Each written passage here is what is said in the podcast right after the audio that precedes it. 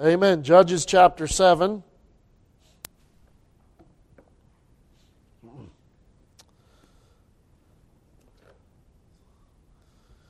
Judges and chapter 7. Everybody here tonight? Amen. This is just cool stuff. It really is. It's a lot of fun. I want you to just think and pay attention what's going on here. And uh, just think about it from the vision of man, because God does a part here. Uh, definitely, God does a part. just, it's a wonderful thing. So we're going to begin in verse 15, and that, that is where the passage begins, is at the end of the hearing of the dream. And uh, we're not, we've already preached verse 15, so I'm not going to go back and bring it in again, but it is good to have that basis walking into the rest of the passage. Okay? And it, it is interesting to me that this is technically where the passage begins. So, verse 15. And it was so, when Gideon heard the telling of the dream and the interpretation thereof, that he worshipped, and returned unto the host of Israel, and said, Arise, for the Lord hath delivered into your hand the host of Midian. Uh, I just, uh, part of me wants to go back here. Because if we were to go back and look at. Uh, verse chapter 6 verse 13 we have a different gideon gideon said unto him o my lord if the lord be with us why then is all this befallen us and where be all his miracles if why where we have this god gideon looking at god and going if why where to him worshiping the Lord in verse 15, and at the end, running back to the rest of the, the 300 and saying, The Lord hath. That's a massive difference. That's a big difference in his attitude and spirit. Verse 16 And he, Gideon, divided the 300 men into three companies, and he put a trumpet in every man's hand. Okay, so we understand trumpet here. Um, the trumpet is a is a what we would call it's called today a shofar. It's an animal horn. Okay, so it's we're not we're not talking about a you know out of the orchestra trumpet brass. This is made of animal horn. Okay, and uh, I don't have it with me. I should have got it. I should have. Um, I left my phone in my office. I was going to play it for you, but I'm telling you, the shofar don't think of the, you know, what we've got, these little things that go, okay. A shofar, probably what they had was a shofar. Uh, go listen to YouTube it or something. Uh, as a matter of fact, there's one called The Sound of the Gospel of Jesus Christ, and it's just the shofar playing for about 30 seconds, and it is uh, unbelievable. And uh, 300 of those things going off. It's just, it's something else. Okay, so let's go here again. He put a trumpet in every man's hand with empty pitchers, so like clay pitchers, and lamps within the pitchers. I still trying to figure out how in the world they did this, but somehow they had a lamp they held covered with a pitcher or in a pitcher somehow, and they had their shofar, their trumpet. And he said unto them, Look on me, watch me, and do likewise. And behold, when I come to the outside of the camp, it shall be that as I do, so shall ye do. So get this picture. You've got Gideon with his hundred, okay? And they're showing up at different parts of the camp. This another hundred showing up a different part. They're watching Gideon, what he does, they're going to do. And then another one, another hundred, they're watching Gideon. So all the things that are happening were not happening perfectly unison. Okay? This isn't perfect unison. You've got 100 guys following Gideon. They're probably pretty much in unison, but then you got another, they're going to be a second or two behind, and then another that's also going to be that same second or two behind. So there's a little bit of a kind of a mix and flow with how all this stuff is going to sound. Uh, and probably, I, I, again, I wish I could hear it all myself. Look on me and do likewise, and behold, when I come to the outside of the camp, it shall be that as I do, so shall ye do. When I blow with the trumpet, I and all that are with me, then blow ye the trumpets also on every side of the camp, and say, The sword of the Lord and of Gideon. So Gideon and the hundred men that were with him came unto the, came unto the outside of the camp in the beginning of the middle watch, and they had but newly set the watch. Okay, this is one of the most vulnerable times in any watch the changing of the watch. Okay, so you've just got one who's just started, and the other one, literally, when it says newly, the other the people who just left watch are like either still on their way to their tent or just got to their tent. It literally, and any military guy will tell you that this is the most dangerous time uh, or the weakest time of the watch. Okay, when the, in that switch, there's less attention being made. Okay, had the, the watch verse middle of verse 19 the, but newly set the watch and they blew the trumpets and brake the pitchers that were in their hands which would have revealed the light.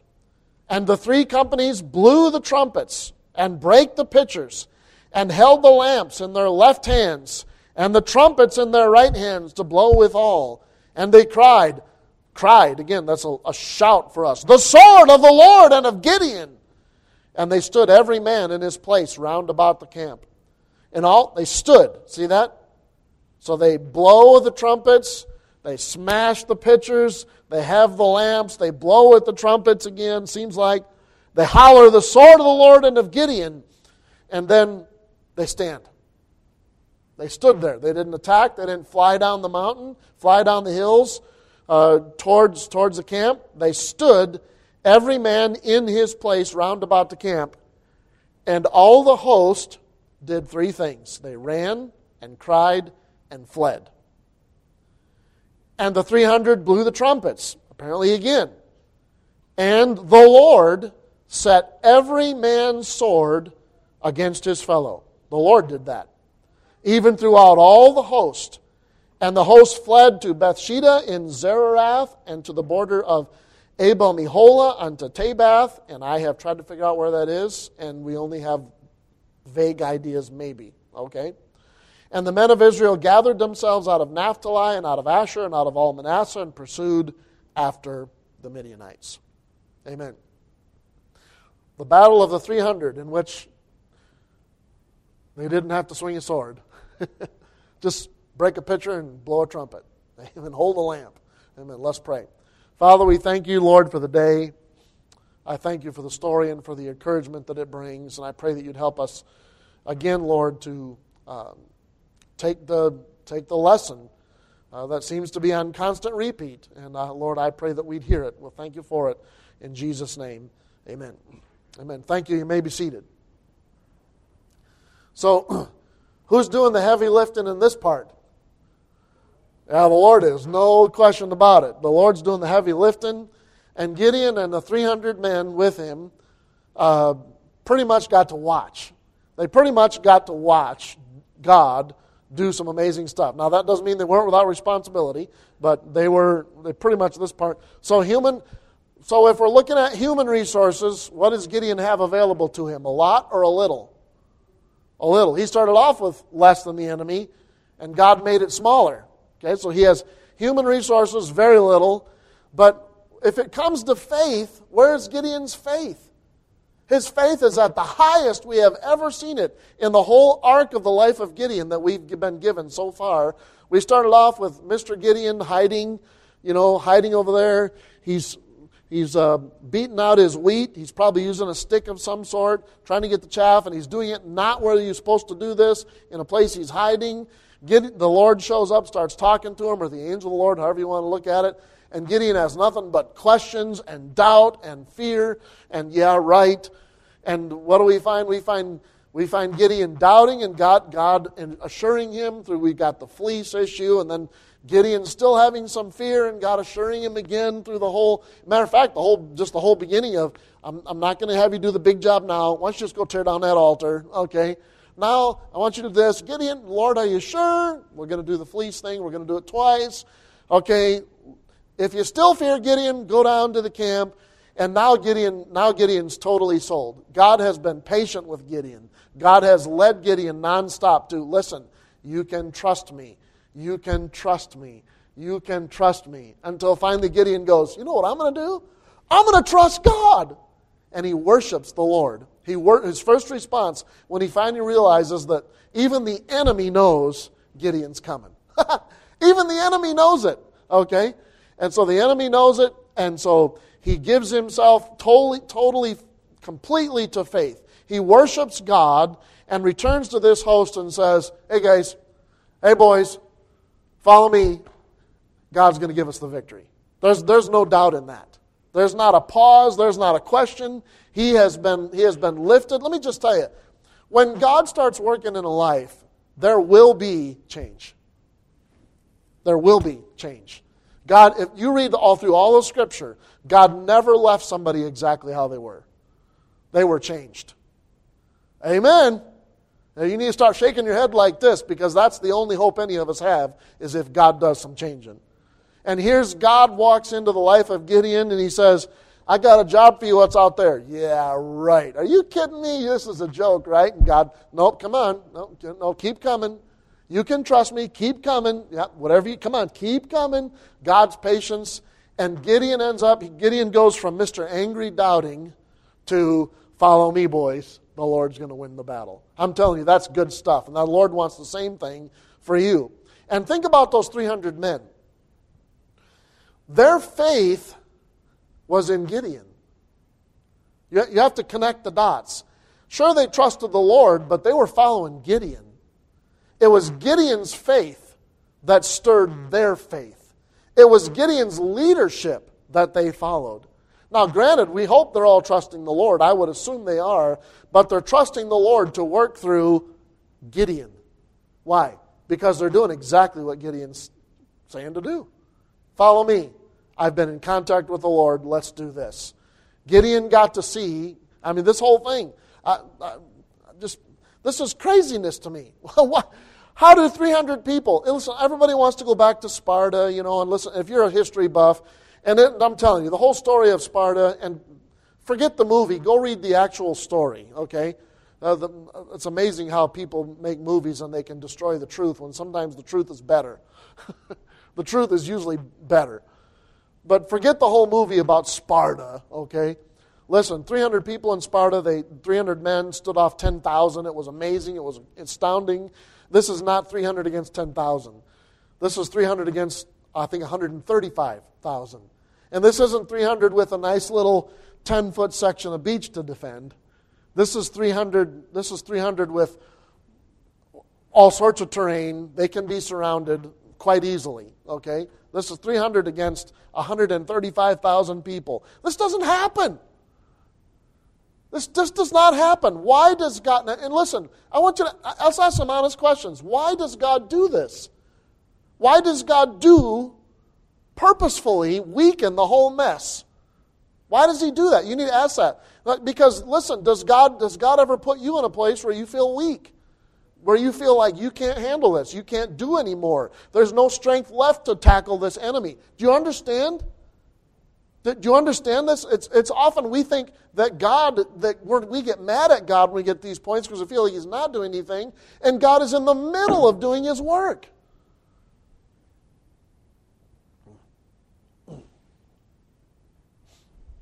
Has anybody ever seen a blacksmith work? Anybody ever watched a blacksmith work? I'm serious. I want to see hands. You ever literally in, like, you sat and watched a blacksmith? Okay, yeah, I have. I've watched a blacksmith. Okay, it's cool stuff.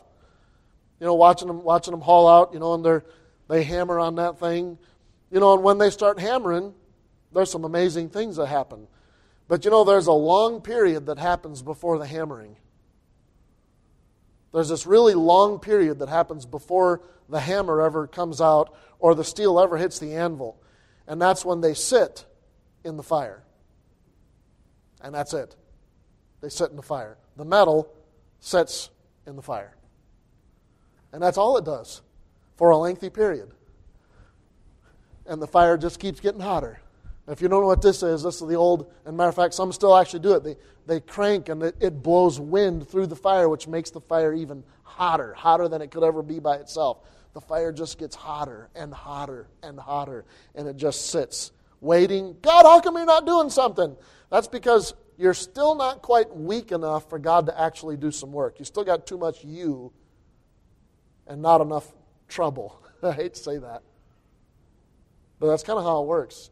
You're not weak enough for God to mold. You understand that? That we have to be in our weak places for God to shape and mold us. We have to be weak. Because if we're too strong, guess what? You can't mold metal that's strong. You can break it. You might be able to bend it to a certain point, but it loses its integrity. It must be in the heat. Gideon went through some extreme patience of God. God, I can only put it as God had Gideon in the fire. God had Gideon in a very direct fire, just him and God. You can do this. No, I can't. You're going to do this. I can't do this. Okay, we're just going to keep you in the fire then. I mean, I mean the whole thing, just a little bit. We're just going to keep you here. Gideon, the whole, why does God do so much with so few in this one? In this instance, in this passage, is because we have a man who believes God completely, trusts God completely, and we've got a group of men who trust Gideon and Gideon's God. I don't know how else to explain it. There's no other way to look at it. Gideon trusts God, and I'm, there's more to it here. but We're going to get it, but you know what?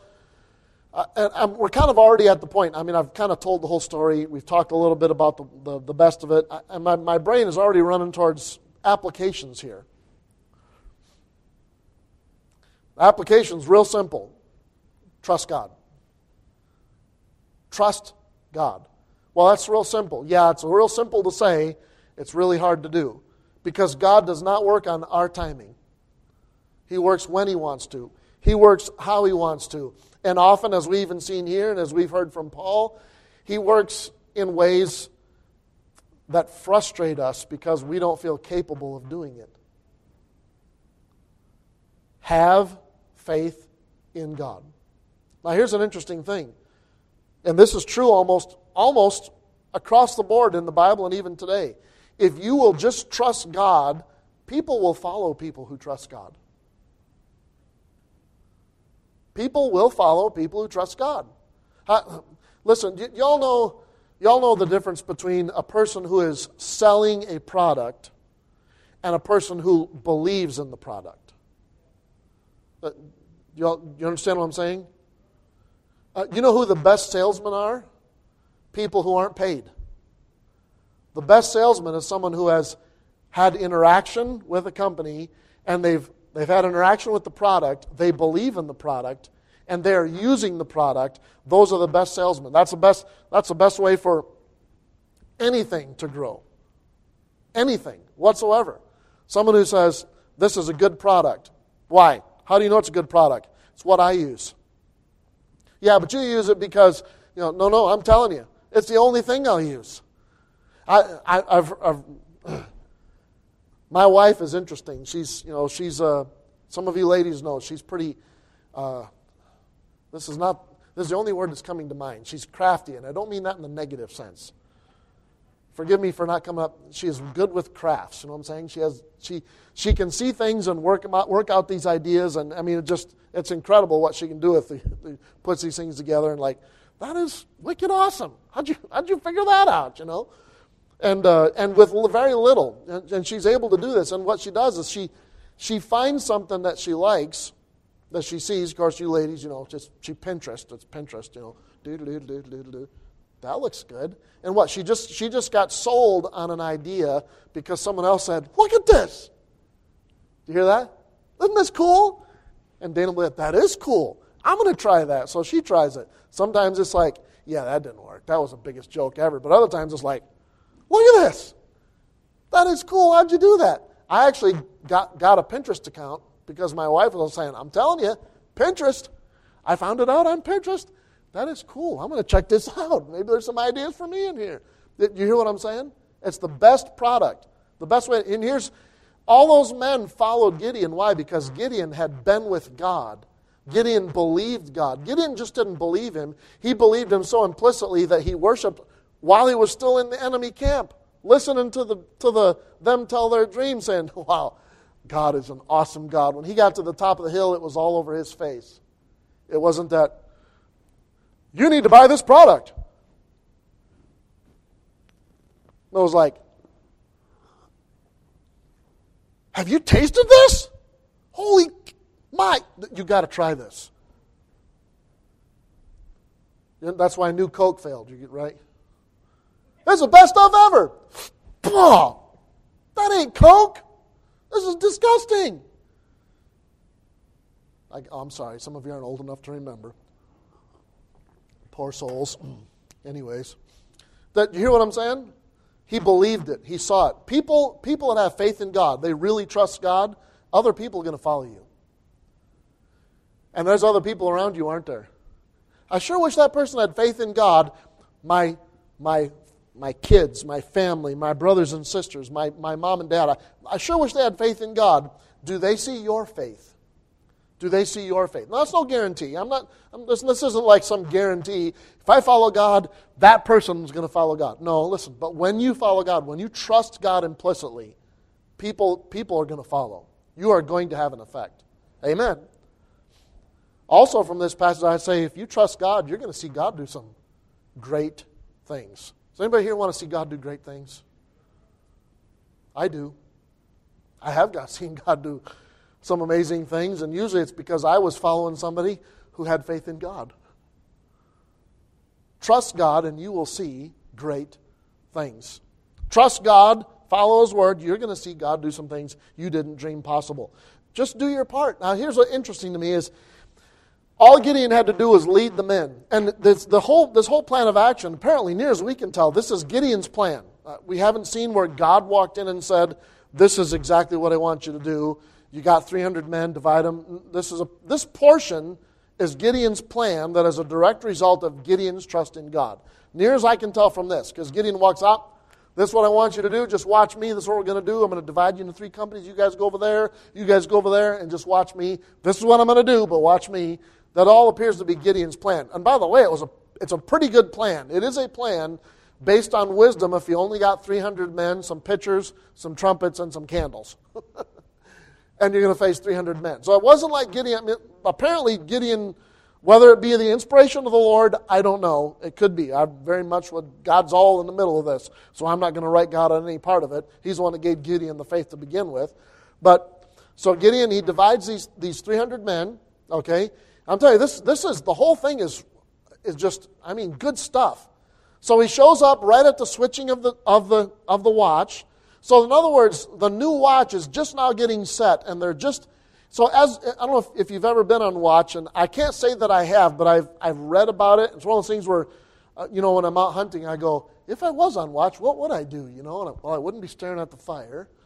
So, and one of the things that, and you begin to read about these guys who've been on watch, the first thing they do is they, they, start, they start scanning the whole, everything they can see, and they start familiarizing themselves with what is that? Okay, there's a shadow there. Note that shadow. Okay, there's a tree. There's a big rock. There's another shadow I don't know. Let's go back and look at this. That shadow hasn't moved. And then they look at the shadow and say, okay, what is that? That could be this. Okay, what was there, what did I see earlier in the day? Oh, there was there was a larger rock. Maybe the way it's facing, I might not see the rock, but I'm seeing the shadow of the rock. And what they do is they spend their first first part of their watch familiarizing themselves with what they're looking at, and then they watch for changes in what they're looking at. Wait, that shadow wasn't there last time I looked. You hear what I'm saying? That's what a watch does in this kind of territory. So you got the first part of the watch. They're just now getting in. They're trying to familiarize themselves with what they're looking at. And of course, you know, they're you know like, okay, okay, okay, okay. And plus we're the Midianites. We've dominated the Israelites for seven years now. They are hiding in their holes. We have beaten them down. There's nothing left. So there's a little bit of cockiness probably there. Okay?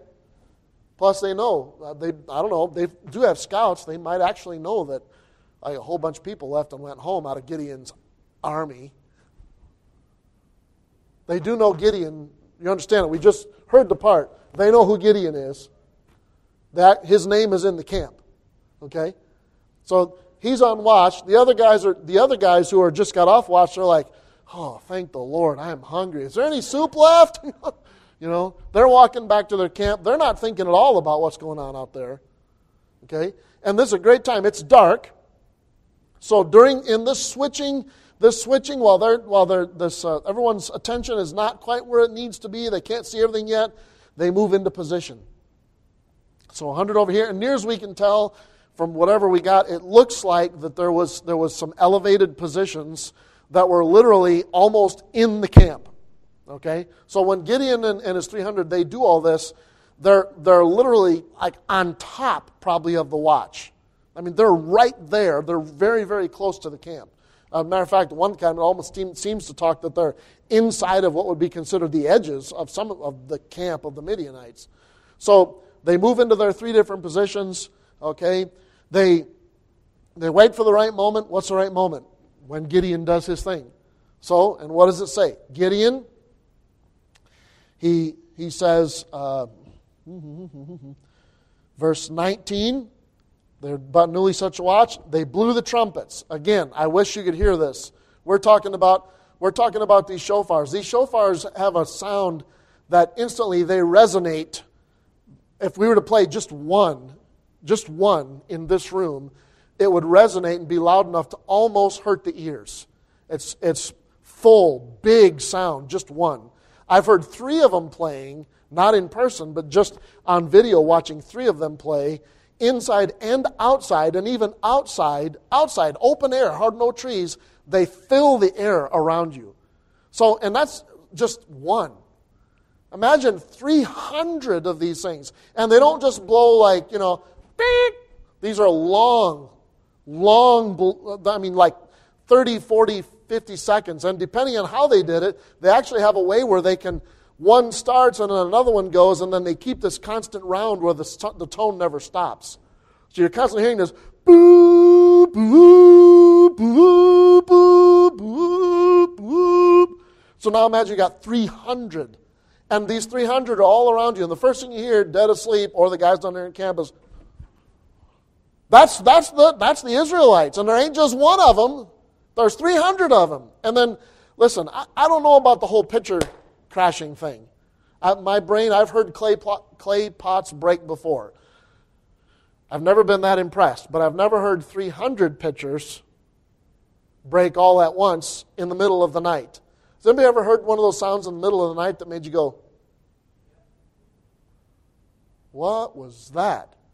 There, there's still to this day, every once in a while, something that I'm sure it's one of the dairy, one of the uh, milk processors, but about a week ago, middle of the night, this tone I'm, I was ringing inside the house. Was, mm, inside the house, like, wait a minute, what, what is that? I don't know what that is. I mean, it's one of those where I'm, I'm reaching for the gun and the flashlight going, what is that noise? Like, so finally I'm like, okay, that's weird.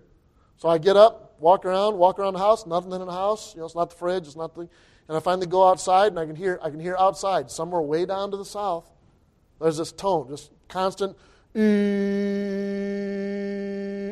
assuming it's got to be the, one of the milk, pro, milk production plants or something down there. And I'm like, what is this thing? You know, I mean, it's one of those things where I'm, I'm weirded out, but it woke me up completely. I finally, or some machine sound, I'm going back to bed, whatever it is. But uh, you, you know what I'm talking about? The sound in the middle of the night, what is that happening? So imagine not just one of those sounds, but 300. And it wouldn't be like 300 all at once. Crash. It'd be Gideon crash, then 100 crash, and then 100 over there crash, and 100 over there crash. Could sound like glass breaking, could sound like whatever it was. You got smack, and then all that stuff breaking and hitting the ground, and then all these lights showing up. And we've had different ideas. Some people try to tell us that each light could stand for this many men, each trumpet could stand for this many men. Great. Uh, that's not in the passage. All we know is they were in, they were, this is 10 p.m. Okay? This is the watch. It's the transition at 10 p.m. Oh, everybody's still up. No, this isn't the days of electric lights. Yes, there's a few fires around. Some people are probably awake. A lot of people are probably already passed out. Okay? A lot of people are, 10 p.m., is, it's been dark for a long time. Okay? A lot of them are probably already passed out. There's probably some, certainly the watch that has left, they're still awake. So you got people waking up in the middle of the night. All they hear is all these trumpets blowing, and then just, and there's 300 of them, and some over there, and some over there, and some over there. And then God gets in the middle of it too. God gets in the middle of it too. And they run and they cry and they flee. And all they don't know because the trumpets are so close and all the crashing is so close and the lights are so close, they don't know who the bad guys are. So somebody bumps into you, yeah, it's dark, it's the middle of the night.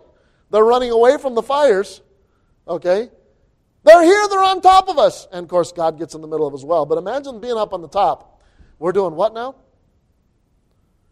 Okay, but you realize if we have a lamp in one hand and a trumpet in the other, we're not holding swords. Yep. And there's only 300 of us. Yeah. Okay. I mean, somewhere they had to agree to this. What's Gideon do? Er, crash. Okay. Er, crash. Let's keep watching. When it says they keep, I get the picture when they says they keep sounding. I think there's this this nonstop roll. Having seeing what the Jews do now with the trumpets, they're probably just nonstop all around them. Do, do, do. So in your mind, in your mind, if you're a male, okay, and you're thinking military, you probably do think each one of those trumpets, that's just one trumpet, and behind that there's probably more than one man. And they're all around us. We're surrounded. And I love it. But what do they do? I love this part. Stand still. That's what they do. Now we're just going to watch. See what happens. Watch. Not hauling the sword out. They're not running down. Has there been any other places where, where God's people have stood still and watched God do some things in their history? How about when Moses at the Red Sea? What does he tell the people? Stand still and see the salvation of the Lord.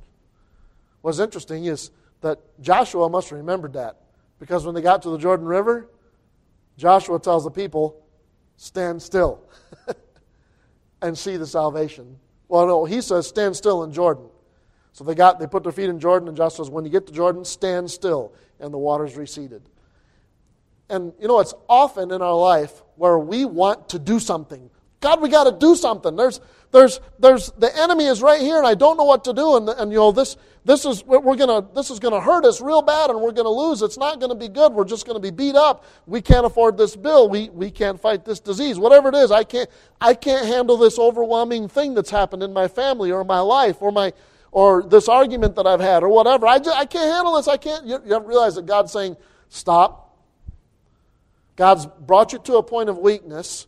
What you need to do now is just trust God and don't do anything. Don't move until God moves. Now, it doesn't mean don't do anything. They're still, I, I, say that wrong. What are they still doing? They're still doing what they're supposed to do. Follow Gideon. What does Gideon do? Do what I do. Blow the trumpet. Okay, I'm going to blow the trumpet. They're still doing what they know to do, but that's as far as it goes. They didn't go down there and try to attack the enemy.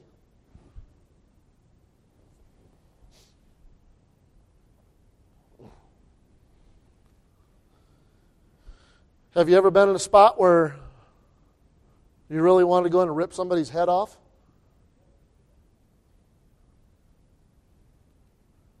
I don't mean just a little bit. I'm not just talking about just a little conversation between two people. I'm talking about a spot where it got bad. And what you really wanted to do is say, I've had enough.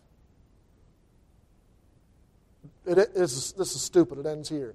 Do you think, do you think, do you think that Gideon and those 300 men at all might have felt the last seven years where their crops have been taken again and again. They can barely feed their family. They probably watched family die from lack of nutrients because they've put, they've put all their effort and sweat into raising crops and raising cattle, and then watch the Midianites just come in and swipe it all or destroy it all or burn it all. And who knows? I mean, in the history of mankind, an invading army has always left behind not just shattered fields, but shattered people. Just men do not do good things to people. Do you think those 300 men, you think at all that they weren't feeling a little bit of that, boy, I sure, you sure get in, because if I can get a sword swinging, I, I want to. You hear what I'm saying? There are times when what God wants us to do it's just stand still. Do what you're supposed to do. Keep doing what you're supposed to do. Let God solve the problem because He's more capable of it than we are. Stand still. I can't cross this. Yeah, but I'll feel good if I try. I can't beat this. Yeah, but I'll feel better if I say something. You shouldn't say that. Yeah, but I'll feel better if I will. Stand still. And according to verse 22, God does something that they could never do. The 300 blew the trumpets, which they were supposed to do, and the Lord set every man's sword against his fellow, even throughout all the host, and the host fled. And the host fled.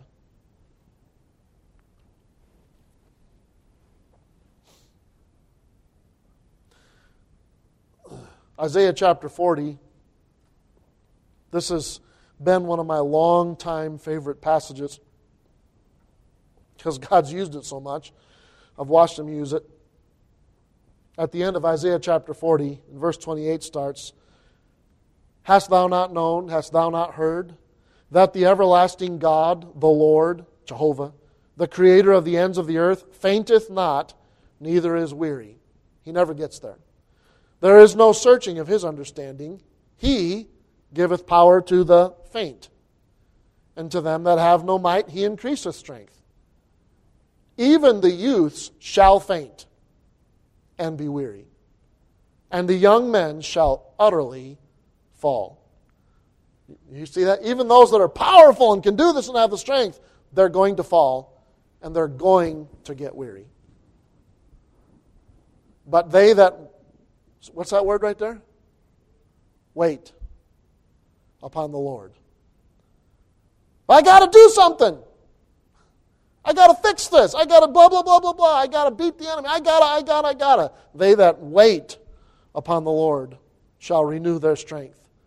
They shall mount up with wings as eagles. They shall run and not be weary, and they shall walk and not faint. It doesn't mean that suddenly they'll have a nice rest. No, it means that their strength is going to come from a source beyond themselves. They'll be able to walk even though they don't have the strength to walk. They'll be able to fly even though they don't have the strength to fly. Why? Because God is doing it. God is doing the work. He's the one that's going to give them strength that they are not capable of developing themselves. I know I've preached on fasting, I've talked about it, and I, and I hope you would talk about it with each other, but I'm telling you, every time I have, every time I have fasted in seriousness, God has provided an answer. Not always the answer I wanted. Just recently, as a matter of fact, uh, just uh, in praying about and praying about, you know, bringing somebody in here for the church, and just you know some other areas there, I'm just like God, I, I don't have any peace whatsoever, and I'm I'm trying to figure out what to do. And so I just spent three days. I just just fast and pray three days. Just you know, Lord, please, I, I need to know what to do. And you know what? The, you know what the Lord brought back to me? That the only thing out of three days was Isaiah 40, 31. They that wait upon the Lord shall renew their strength. I'm telling you, I was going down. I was going to interview guys. We got to get somebody up here. I got to fix this problem. I, you know, we got man, we got work to do. We need some help. I need some extra help. But there's too much to be done. We need to get moving here. And God says, No, I, I want you to wait. I was going to interview guys when we went down. I was like, Okay, God, I'm not interviewing anybody. I'm done. Not going to interview. God told me to wait. I'm waiting. I'm going to keep doing my part. I still got work that needs to be done. I'm going to do my part. But I guess this battle is going to be won by the Lord. Uh, is interesting. I can't even tell you right now, but the Lord has already, in the process, has already answered some of my concerns through the process. That doesn't mean I've got anybody coming yet. That part we're still waiting on. But I had several, several questions I had brought to the Lord. And within a matter of just a couple weeks after that, answered, answered, answered, going, okay. I'm not saying I'm all that great, but thank the Lord, the Lord smacked me upside the head enough for me to realize you just need to sit down and shut up for a little bit and wait on me. You realize that sometimes when God is taking you to a point of weakness, He's doing it on purpose. because He wants you to learn to trust. I'm going to leave you with this illustration, just mm, mm, hopefully you can see this. But uh, Harry Ironside, is one of my, one of my favorite commentators. Um, I enjoy him very much, just how he writes and the things that he says, and his whole history. Very good. He used to be a. He grew up in Salvation Army. Uh, he became very high in the Salvation Army, and then discovered Security of the Believer, and became uh, a Baptist. But in 1924, he's, he's the head president of the Dallas Theological Seminary. Okay? 1924, Dallas Theological Seminary is on the verge of bankruptcy. And they were supposed to foreclose at noon on a certain day. Okay? So I want you to picture this. You're the president of a college that's training men. This is a good thing. Training men to be preachers and pastors and missionaries and evangelists and go do the work of the Lord. And young men and women who just want to serve God and you're doing your best and it's going into bankruptcy in 1924. What are we going to do? Here inside, here's what we're going to do. I want all, all the men involved, you know, the, the heads, I want you to come and let's have a prayer meeting in my office. What, what else can we do? We're just going to have to wait on the Lord. And on the day, that this, this is, you know, hindsight, on that day, he prayed a prayer that he often prayed in those days because it was on the verge of bankruptcy. He said this Lord, we know the cattle on a thousand hills are thine. Please sell some of them and give us the money. But they kept praying. So as they're praying, this Texas oilman walks into the receptionist's office outside his office. He says, You know, he said, This is the weirdest thing. He said, But I, I just told, sold two carloads of cattle in Fort Worth, and I have been trying and trying to make a business deal go through, and they've all fallen through. And the Lord's just compelled me that I need to stop by here and give you the money. so while they're having their prayer meeting, the secretary jumps in and says, Harry, Harry, God just sold the cattle. Literally. They, and the problem take. I could have used George Mueller. I mean, George Mueller waiting for the, they need breakfast for the orphans, and they're all basically praying for breakfast, and, and God has a, a bread truck and then a milk truck just happen to break down outside the orphanage, and if they don't get rid of the bread and milk, it's going to go bad. And, I mean, there's stories like this all over the joint. You understand? Listen, God purposefully brings us to a point of weakness on purpose. And you know what we need to do in response? Is not this.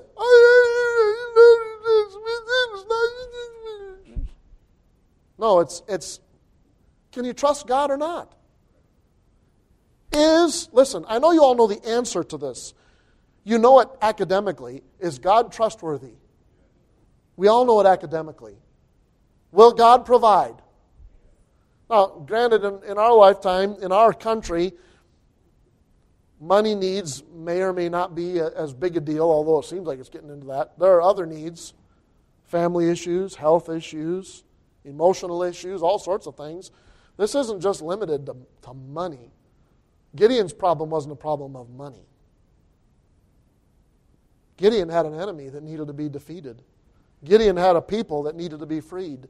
Gideon had a whole bunch of people that need to learn to trust in God again. And it only took one.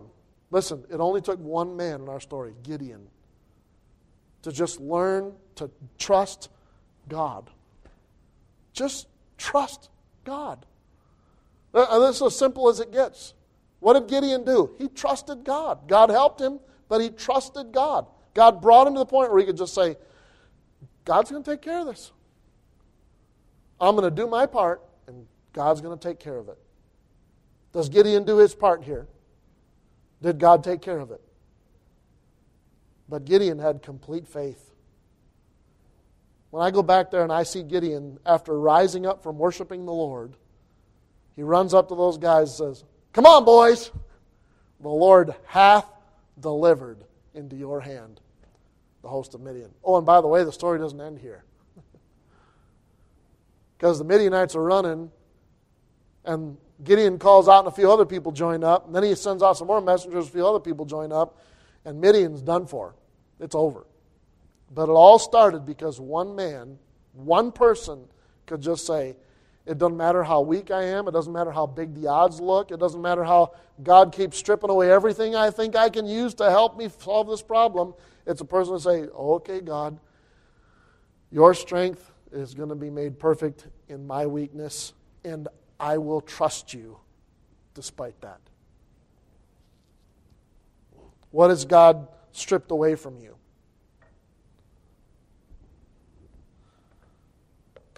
If you got anything that you're trusting in, it could be one of the things that God's starting to take away. There are people that place, place their security in their jobs. God can take those away. There are people that place their security in their retirement. God can take that away. There are place, people that place their security in their property. God can take that away. There are people that place their security, their security is found in their family. And God can take that security away. But is God trustworthy? Always. Always. And often, the thing that we want to stand on, the thing that we're putting our hope and our trust in, is the very thing that God will begin to say, Yeah, I think I'm going to start taking that away. Why? Because you need to learn to trust in God and in nothing else.